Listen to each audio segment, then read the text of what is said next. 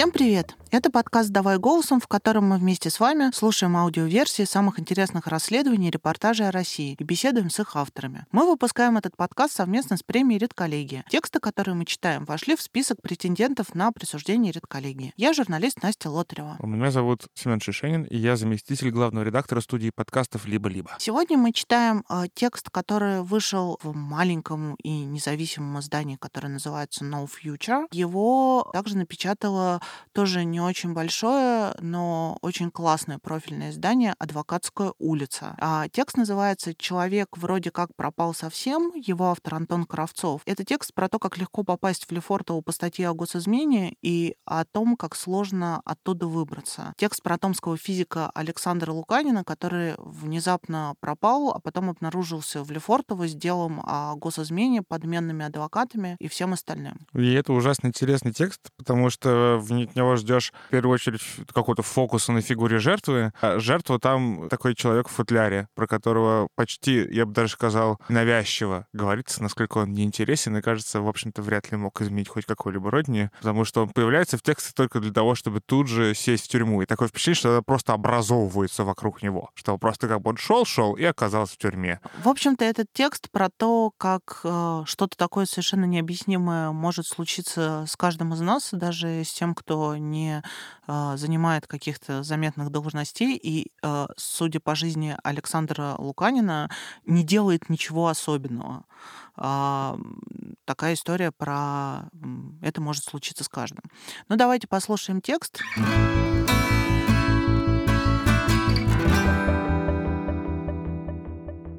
Информация о задержании томского физика Александра Луканина впервые появилась в местном телеграм-канале 30 сентября.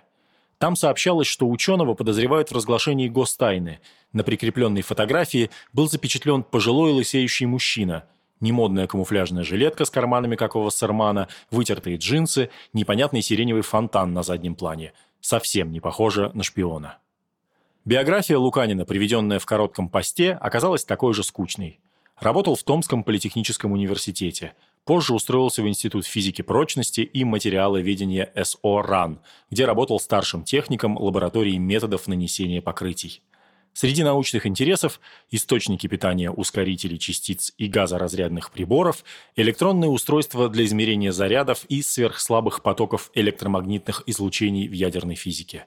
Кроме упоминания мирного атома, ничего, что могло бы заинтересовать спецслужбы. Близкий друг физика еще со студенческих времен Николай Кривопалов рассказывает, что очень удивился, когда узнал о случившемся, ведь Луканин, насколько ему известно, никогда не имел доступа к гостайне и оборонкой тоже не занимался. «Мне звонит нынешний муж его бывшей жены и говорит, что вот такое дело, Луканина арестовала ФСБ, а его жену привлекли во время обыска, поскольку квартира числится за ней», – вспоминает Кривопалов. «Он был в шоке. Я попытался связаться с женой, она тоже была в шоке, ни с кем не хотела говорить. С нее взяли какую-то подписку о неразглашении, и она теперь от всех шарахается». Кривопалов сразу начал поднимать знакомых Луканина и обзванивать его родственников. Валентина Моисеева дружила с Луканиным еще в институте, но за годы большинство однокашников разъехались и растерялись. От всех друзей, которых удалось найти в Фейсбуке и Одноклассниках, ответа не было. Его друзья, как я понимаю, это и есть коллеги. Ладно, он был бы действительно птицей высокого полета, но это обычный человек, и за него, по большому счету, некому и заступиться, переживает Моисеева. Ее слова косвенно подтверждает список из 24 друзей пользователя Саша Луканин в Фейсбуке. Большинство из них так или иначе связаны с томскими университетами. Александр Луканин последние годы действительно был одиноким, закрытым человеком, подтверждает его сестра Марина Луканина. После развода с женой и переезда дочери в Германию физик жил один. «Когда я звонила местному следователю, тот очень удивился, что у Саши есть близкие родственники», рассказывает сестра физика. Впрочем, она не очень-то верит в подобную неосведомленность спецслужб. «Может, томские ФСБшники и не знали о семье, но я подумала, что на сегодня это очень удобная позиция – не знать о существовании близких родственников». Луканина рассказывает, что ее брат всю жизнь был погружен в работу и научные исследования. Он может часами сидеть в лаборатории. Это часть его души. Как музыкант не может не играть, так и настоящий ученый не может жить без нормальной работы, без внедрения своих идей. По ее словам, выход на пенсию подкосил физика. «Я бы сказала, что он влачил жалкое существование, а не жил. Небольшая зарплата от подработок либо есть, либо нет, вспоминает Луканина. У него не очень хорошо стали обстоять дела с алкоголем, появилось пристрастие. Я так понимаю, когда наступало забвение, когда он стал не нужен, у него наступала депрессия. То, что на пенсии у Луканина возникли трудности, подтверждает и Николай Кривопалов. По его словам, пенсия у физика была минимальной, и он все время искал подработки. Работал на каких-то заводах, которые разливают воду, на пивных заводах, разрабатывал и собирал для них озонаторы. Так он жил, пока на него не вышли китайцы, вспоминает Кривопалов. Николай Кривопалов утверждает, что Луканин был знаком с китайскими коллегами еще со времен работы в Томском НИИ. Они приезжали в институт наряду с учеными из Южной Кореи. Марина Луканина говорит, что и те, и другие интересовались разработками и научными публикациями ее брата. По ее словам, в какой-то момент они позвали физика работать в Южную Корею, и Луканин согласился. Когда он работал в Корее, у него глаза горели. Человека воспринимали и оценивали настолько, насколько он реально ценен, говорит Марина Луканина. Когда он стал работать в Корее, он даже как-то легче ходил. У него стала другой походка, другой взгляд. Ему тогда предлагали корейское гражданство, предлагали переехать. Но он говорил, как же он покинет родину? Он же еще и патриот. После опыта в Южной Корее Луканина схантила китайская компания. В 2014 году он выкладывал фото на фоне завода металлургической компании в провинции Ляонин. Можно предположить, что физик работал именно там. На соседнем фото он запечатлен с двумя китайцами и мужчиной европейской внешности в кафе. На стенах панели с иероглифами, на столе китайское пиво. Под фотографией комментарий. Это было в Шэньяне, и это друзья. Шэньян – главный город провинции Ляонин, крупный промышленный и металлургический центр. В нем же находится Шэньянский университет, где, по словам друзей Луканина, он читал лекции. Николай Кривопалов рассказывает, что новая работа и востребованность сильно воодушевили его друга. В последние годы Луканин регулярно уезжал в командировки в Китай, порой на несколько месяцев. Кривопалов не помнит, когда это началось, но в 2017 году на странице «Саша Луканин» появился пост о вылете в Пекин. В 2019 году Александр Луканин написал ВКонтакте, что улетает на месяц в Китай. Физик посетовал, что из-за отъезда придется пропустить платный тренинг «От мечты к результату. Техника исполнения желаний». В декабре 2019 года Луканин вернулся в Россию. Обратно он собирался только после китайского Нового года. Как вспоминает Кривопалов, его друг объяснял: «Пока в Китае все пьют, гуляют, отмечают, делать там все равно нечего». «Я говорил с ним как-то, почему он не получит нормальную рабочую визу и не останется там жить», вспоминает Николай. Он говорил, что ему не нравится их культура и чужд их менталитет. Тем не менее, он собирался продолжать туда ездить. Но тут карантин. А потом случилось это задержание. 29 сентября. Уже на следующий день Кривопалов с товарищами пытались найти друга. Разделившись, они ходили и звонили по всем инстанциям. История с томским физиком тем временем вышла на уровень федеральных СМИ, поэтому знакомые Луканина давали комментарии журналистам, а немногочисленные близкие друзья советовались, как им быть. «Мы в то время даже не знали, где находится Луканин, потому что нам в местном ФСБ сказали, что его у них нет, и в СИЗО нам тоже сказали, что его нету. Человек вроде как пропал совсем», – вспоминает Кривопалов и добавляет, что журналисты посоветовали ему обратиться к московскому адвокату Дмитрию Мыльцину. Дмитрий Мыльцин и сам не знал, где искать пропавшего Луканина, но предполагал, что если речь идет о госизмене, то здесь не может обойтись без участия спецслужб. Поэтому в первую очередь Мыльцин написал обращение в ФСБ. В обращении адвокат пересказывал слова бывшей супруги Луканина, которая из-за подписки о неразглашении не может общаться на эту тему ни с кем, кроме адвоката. Неизвестные лица, которые представились сотрудниками ФСБ России, сообщили, что проводится обыск в рамках уголовного дела, изъяли компьютеры, а также сообщили, что Луканин Александр Александрович задержан, писал Мыльцин. В обращении также говорилось, что с задержания Луканина прошло 4 дня, но он так и не вышел на связь, несмотря на положенный ему телефонный звонок и обязанность следователей вручить протокол обыска хозяину квартиры.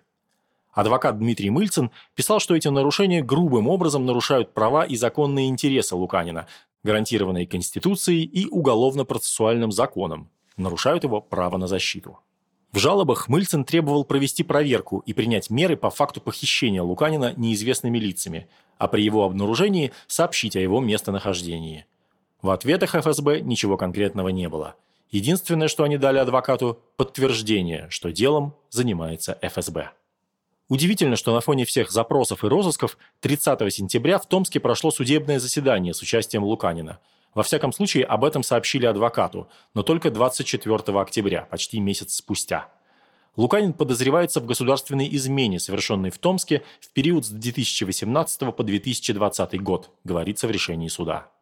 В суде следователь ФСБ Морозов просил арестовать Луканина, потому что физик может скрыться, продолжить заниматься преступной деятельностью, а также может помешать расследованию путем сокрытия и уничтожения следов преступления. При этом, согласно решению суда, Луканин не возражал против ареста, хотя его защитник просил избрать меру пресечения, не связанную с содержанием под стражей. В итоге подозреваемого отправили в СИЗО Лефортово до 29 ноября.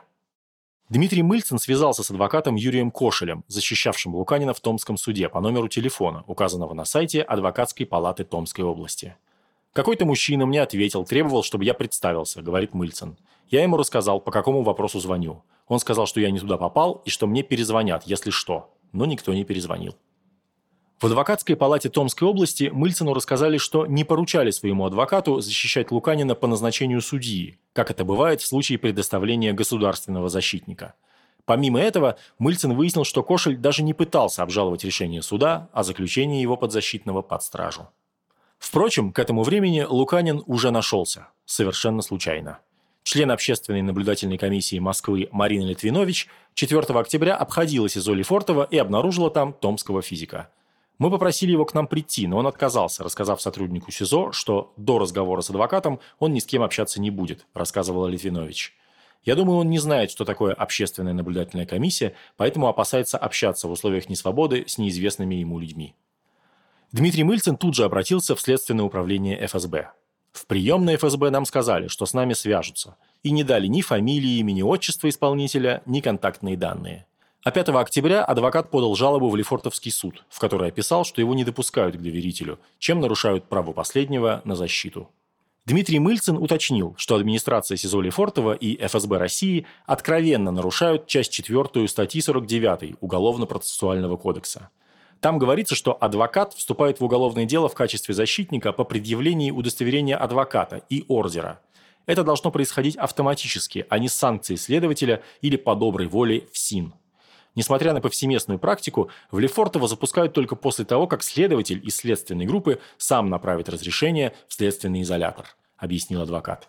Но в Лефортово ему сказали, что от следователя не поступало никаких бумаг. Пока Мыльцин ждал рассмотрения его жалобы в суде, друзья и родственники Луканина отправляли ему посылки в СИЗО. Собрали вещи теплые, гигиенические принадлежности какие-то необходимые, щетку зубную, еды. Он же без всего туда уехал, переживает Николай Кривопалов. Мы письма пишем, чтобы как-то поддержать его. Тяжело просто взять с улицы и сесть. Просто так человек шел и оказался в 4 стенах, говорит Валентина Моисеева. 8 октября 2020 года Дмитрию Мыльцину, по его словам, позвонило некое лицо, которое представилось следователем. Собеседник выразил сожаление и сообщил адвокату, что Луканин отказался от его услуг. «Я задал вопросы, каким образом это произошло и почему вы со мной сразу не связались? Когда документы получили и каким образом от меня отказались, если меня даже в глаза никто не видел», — вспоминает Мыльцин. «Каким образом вообще этот отказ был получен? Почему не в моем присутствии?» Он сказал, мол, ничего не знаю и вообще ни с чем вас не обязан знакомить. Заседание Лефортовского суда 12 октября прошло в отсутствие Луканина. Прокурор и следователь вообще не сочли нужным прийти. Мыльцин попросил, чтобы участие его подзащитного было обеспечено хотя бы по видеосвязи. Чтобы понять, реально ли человек не хочет, чтобы его защищали, нужно с ним поговорить, объясняет адвокат. Суд, в свою очередь, с адвокатом согласился и назначил новую дату заседания на 29 октября. В ожидании суда адвокат получил официальное уведомление от следователя Морозова о том, что Луканин отказался от услуг Мыльцина. Уведомление было направлено 9 октября, на следующий день после звонка того самого лица, представившегося следователем. Когда заседание состоялось, участие Луканина в нем снова не обеспечили. Зато показали заявление физика, согласно которому ученый отказывается от участия в заседании ввиду того, что отказался от услуг адвоката Мыльцина. Защитник указал суду, что в заявлении не указано, когда от него отказались. Если до того, как следователь допустил его в дело, то налицо явное нарушение. А если после этого, то очень странно выглядит, что Луканин отказался от адвоката, даже не встретившись с ним. Судья задал следователю вопрос о том, был ли допущен в дело адвокат Мыльцин. Нет, на момент, когда поступили ходатайства Мыльцина, Луканин отказался от его услуг. Заключил соглашение с другим адвокатом, фамилию которого я называть не хочу, ответил следователь Морозов. Тогда Мыльцин обратил внимание суда на коллизию. Если его юридически не допустили в дело, то и отказаться от него Луканин не мог. Тем не менее, суд решил оставить жалобу адвоката без удовлетворения. Мыльцин смог разыскать коллегу, фамилию которого не захотел называть следователь Морозов. Довольно быстро выяснилось, что бывшей супруге Луканина звонила адвокат Оксана Павлова узнать какие-то данные лицевого счета. Узнав, что Павлова состоит в Адвокатской палате Московской области, Мыльцин был крайне удивлен. «Она не могла законным путем попасть по назначению в это уголовное дело», объясняет Мыльцин. «Если подразделение ФСБ находится в Москве, то только московские адвокаты в порядке 51 статьи могут попасть по назначению. А если она заключила соглашение с подзащитным, тоже возникает вопрос, каким образом? Если он был задержан в конце сентября в Томске, тем более по такой статье, куда мало кого допускают с улицы». Дмитрий Мыльцин считает крайне странным, что коллега, наверняка слышавшая о недопуске, не связалась с ним. Сама Оксана Павлова заявила, что не может комментировать уголовное дело, которое находится в стадии расследования, сославшись на адвокатскую тайну. «Как только приговор вступит в законную силу, я могу вам прокомментировать, если таковой будет. В настоящий момент комментировать ничего не буду. Я сама с вами свяжусь. Или вы со мной свяжитесь. Думаю, что после Нового года», – неохотно говорил адвокат. На вопрос о том, как она вступила в дело, женщина ответила «по соглашению» и положила трубку. Опросив родственников и друзей Луканина, адвокат Мыльцин узнал, Павлова рассказала сестре физика, что вступила в дело по соглашению с ее братом. Но адвокату она сказала, что заключила соглашение с бывшей женой Луканина. Все это показалось семье Луканина крайне странным, и они предположили, что Павлову привели к обвиняемому следователя.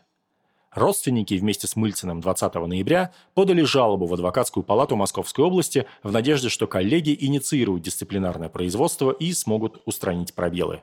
«Ситуация очень подозрительная. Понятно, что, может быть, наши опасения не подтвердятся», – объяснил защитник. «Но пока что дисциплинарное производство – это единственная возможность каким-то образом узнать о соблюдении процедуры доступа адвоката в дело, выяснить подробности заключения соглашения. Сейчас мы ждем результатов». В жалобе Мыльцин в деталях описал, как уже третий месяц не может попасть к подзащитному, а потом рассказал о сомнениях семьи по поводу адвоката Павловой. Среди прочего, защитник отметил, что она прислала бывшей жене физика фотографию письма, якобы написанного им в Лефортово. При этом есть общеизвестное правило, что адвокат не может проносить телефон на территорию СИЗО. Также запрещено забирать у заключенного СИЗО какие-либо записи, объясняет Мыльцин. Адвокат рассказал, что никто из родственников и друзей Луканина не заключал соглашение о его защите с Павловой. Складывается ощущение, что адвокат Павлова осуществляет защиту Луканина без имеющихся на то оснований.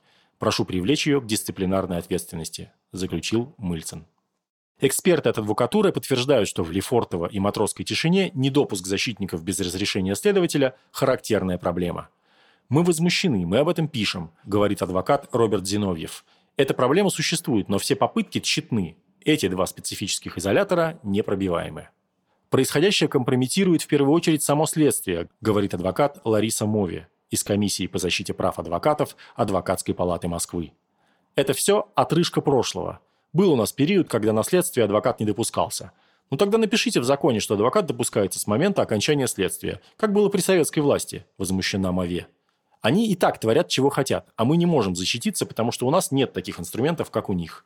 И при всей такой силе они еще не допускают адвокатов. Так какова цена этому следствию тогда?» Зиновьев называет историю с Мыльциным и Луканиным делом политического свойства. Конечно, тут явно по-свински поступили сотрудники следственного аппарата ФСБ. Нагло, дерзко. «Потому что у них есть целый арсенал легальных, предусмотренных законом средств», – говорит Зиновьев. «Возьми подписку от адвоката, а если дело секретное, то это вообще лишает возможности каких-либо комментариев. Но, видимо, им просто не нужен в деле грамотный принципиальный адвокат, который может активно противодействовать позиции обвинения. Им нужен послушный, управляемый, тот, которого они уже сами нашли и вот каким-то сомнительным способом воткнули». Он с сожалением признает, что в данной ситуации возможности адвокатской корпорации ограничены. «Все делается для того, чтобы адвокатов лишить независимости, сделать их министерством адвокатуры», – говорит Зиновьев. «Получается ощущение непробиваемой каменной стены с заранее прогнозируемым результатом. Если принято такое решение политическое по делу с политическим окрасом, то человек обречен. Надежда на прессу и международные организации». Близкие Александра Луканина тоже надеются, что огласка поможет что-то изменить в судьбе физика. В самом конце разговора его сестра Марина говорит, что Луканину и таким, как он, просто не повезло с родиной. «Он не единственный, к сожалению, попал в государственную мясорубку. Сколько талантливых, гениальных людей не может сдерживать эмоции женщина. Я не знаю, что с Россией не так».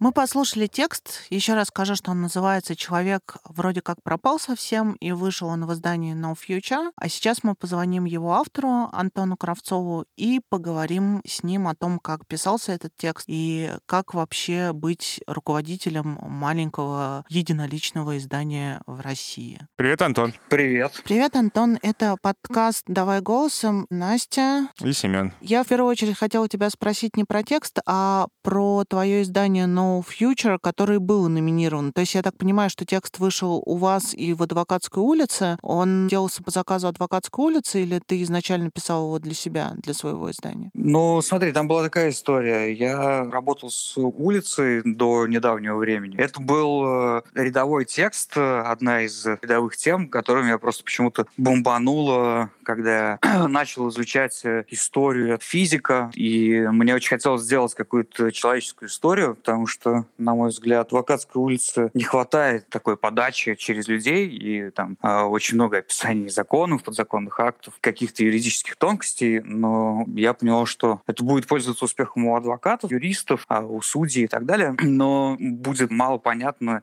и интересно, если можно так сказать, рядовому читателю. Вот. Поэтому я боролся просто и сидел, наверное, несколько дней писал текст, выписывал историю этого физика для того, чтобы всем было понятно, что это, ну, обычный такой чувак. Я тут, когда писал, я представлял своего будущего тестя, который тоже ученый, тот тоже в годах. Я такой думал, его реально могли бы ФСБшники также прийти, просто задержать ни за что, обвинить в какой-то нелепой госизмене, несмотря там на кучу адвокатов, которые могли бы прийти к нему на помощь, просто к нему не допустят. Ну и также могут прийти там ко мне, ну и к любому из вас, собственно. Это малоприятно. На самом деле, очень классный образ физика. Такое впечатление, что просто человек шел, вокруг него постепенно образовалась тюрьма просто. Теперь его оттуда невозможно вытащить. Но все равно у меня такое впечатление осталось, что текст в огромной степени про адвокатов, которые будто бы постепенно перестают понимать, как работает эта система, хотя вроде бы это вот такие люди, у которых самая большая экспертиза в этой области. Я правильно понимаю, что это не первый твой текст для Адвокатской улицы, да? Нет, это не первый мой текст. Я с ними работал с июля или июня 2020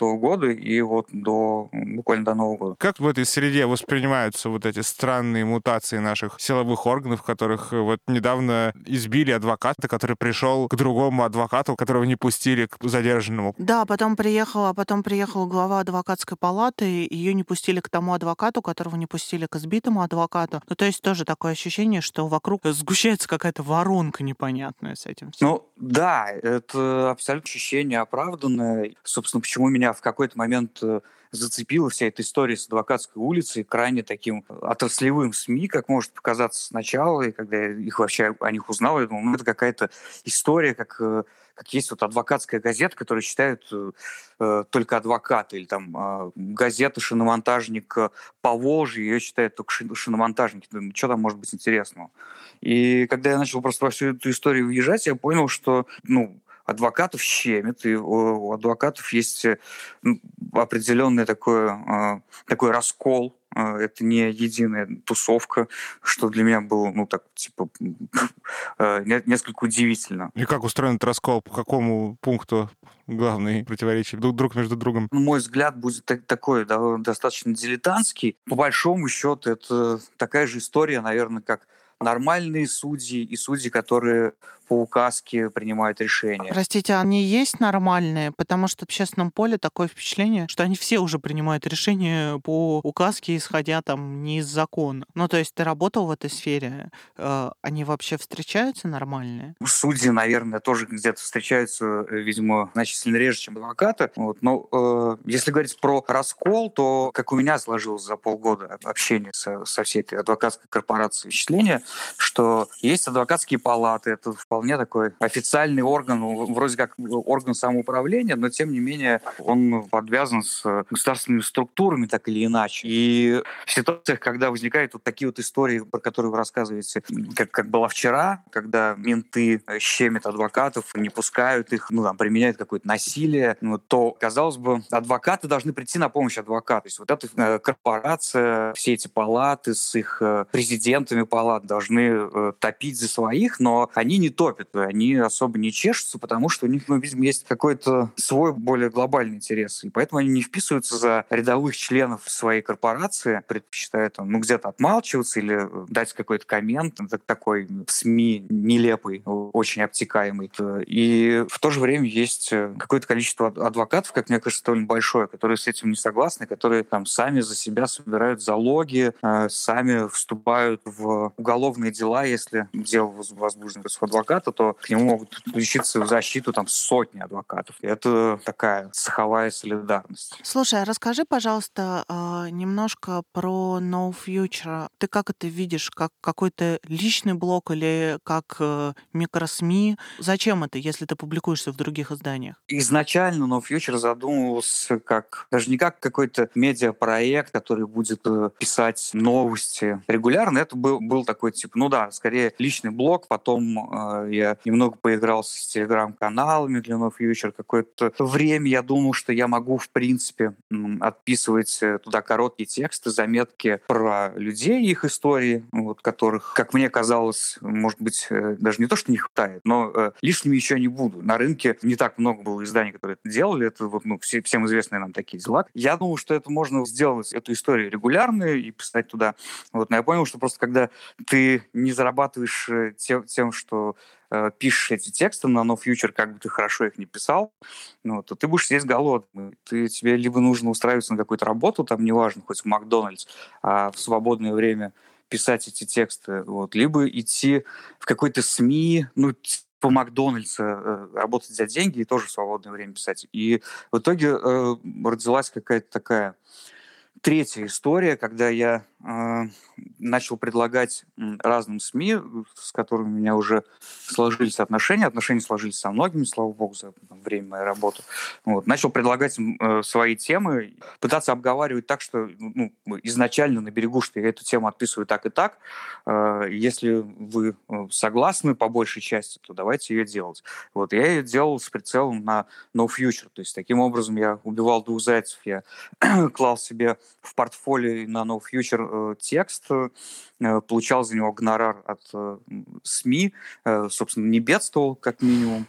И у меня всегда была возможность на No Future сделать расширенный вариант, какую-то авторскую версию или режиссерскую версию, как, например, с историей с этим физиком Луканиным. Я, наоборот, текст упростил, потому что он был слишком адвокатский в Адвокатской улице, и попросил своего друга сделать иллюстрации, потому что те иллюстрации, которые были, во-первых, они были не мои, я их не могу покупать, потому что у меня нет бюджета. А чувак мне сделал за какие-то совсем небольшие деньги крутые иллюстрации по дружбе. А скажи, пожалуйста, я правильно понимаю, что ты общался с его друзьями главным образом? То есть доступа к этому карнавалу адвокатов, к его бывшей жене, которая боится, что к ней ФСБ придет, по сути, нету? Да, по большому счету, если рассказывать, как я этот текст делал как журналист, у меня был адвокат, с которым у нас как-то завязались доверительные отношения, потому что изначально я какими-то мелкими текстами освещал эту тему. И он помогал мне разбираться во всей этой истории, помимо наших консультантов, которые были в Адвокатской улице, в случае чего. Он помогал разбираться с законной этой историей всей.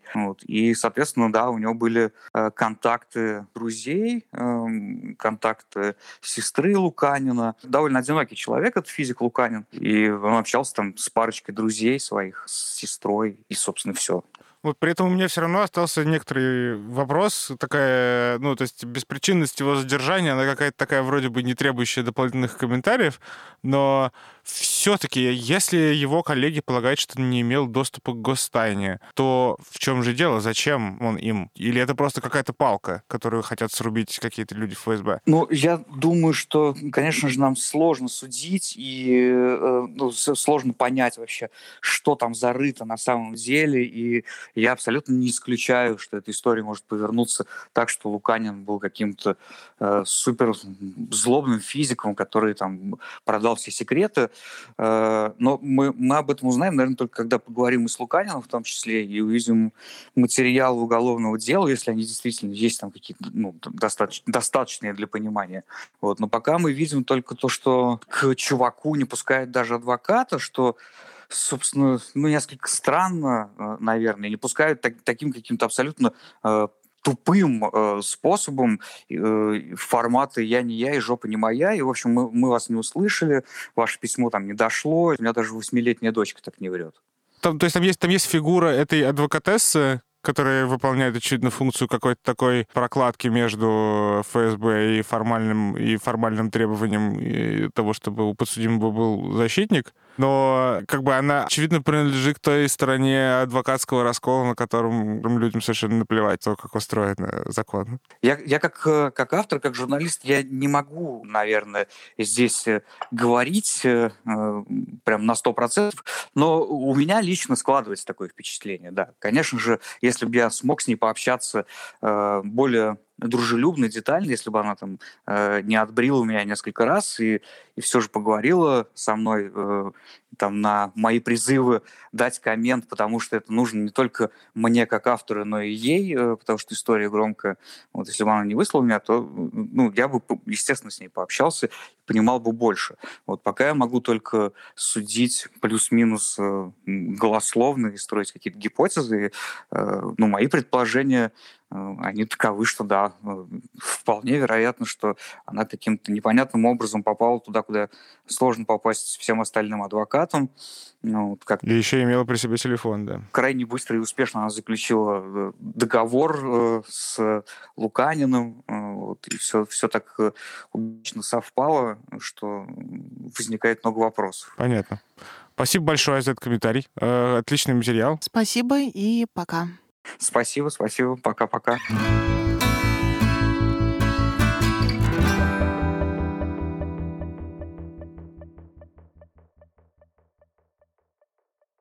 Вроде бы это не первый текст, читаемый вокруг темы о статье о госизмене. Мне очень понравилось то, что в нем есть некоторый фокус на адвокатах, но лично мне не хватило. Это какой-то такой более, что ли, созерцательной и отстраненной позиции автора по отношению именно к адвокатам, потому что я лично для себя понял, что вот у меня есть две таких социальных роли для меня в российском, в СМИ, которые меня не удовлетворяют всегда, как они описаны. Первое — это врачи, которые всегда либо ангелы, либо звери. А про то, что это очень специфическая культура, про это очень мало написано. А вторая — это адвокаты. И что адвокаты у нас либо, Маркелов лежит мертвый, либо, кого-то там пинают. И мне чуть-чуть не хватило, что ли, исследования этого мира. Хорошо, что мы поговорили. Я думаю, что это может быть тема отдельного текста. А лично мне ужасно жалко этого несчастного томского физика, который прожил какую-то незаметную жизнь и сейчас имеет во второй ее половине, также безвестно сидит в тюрьме,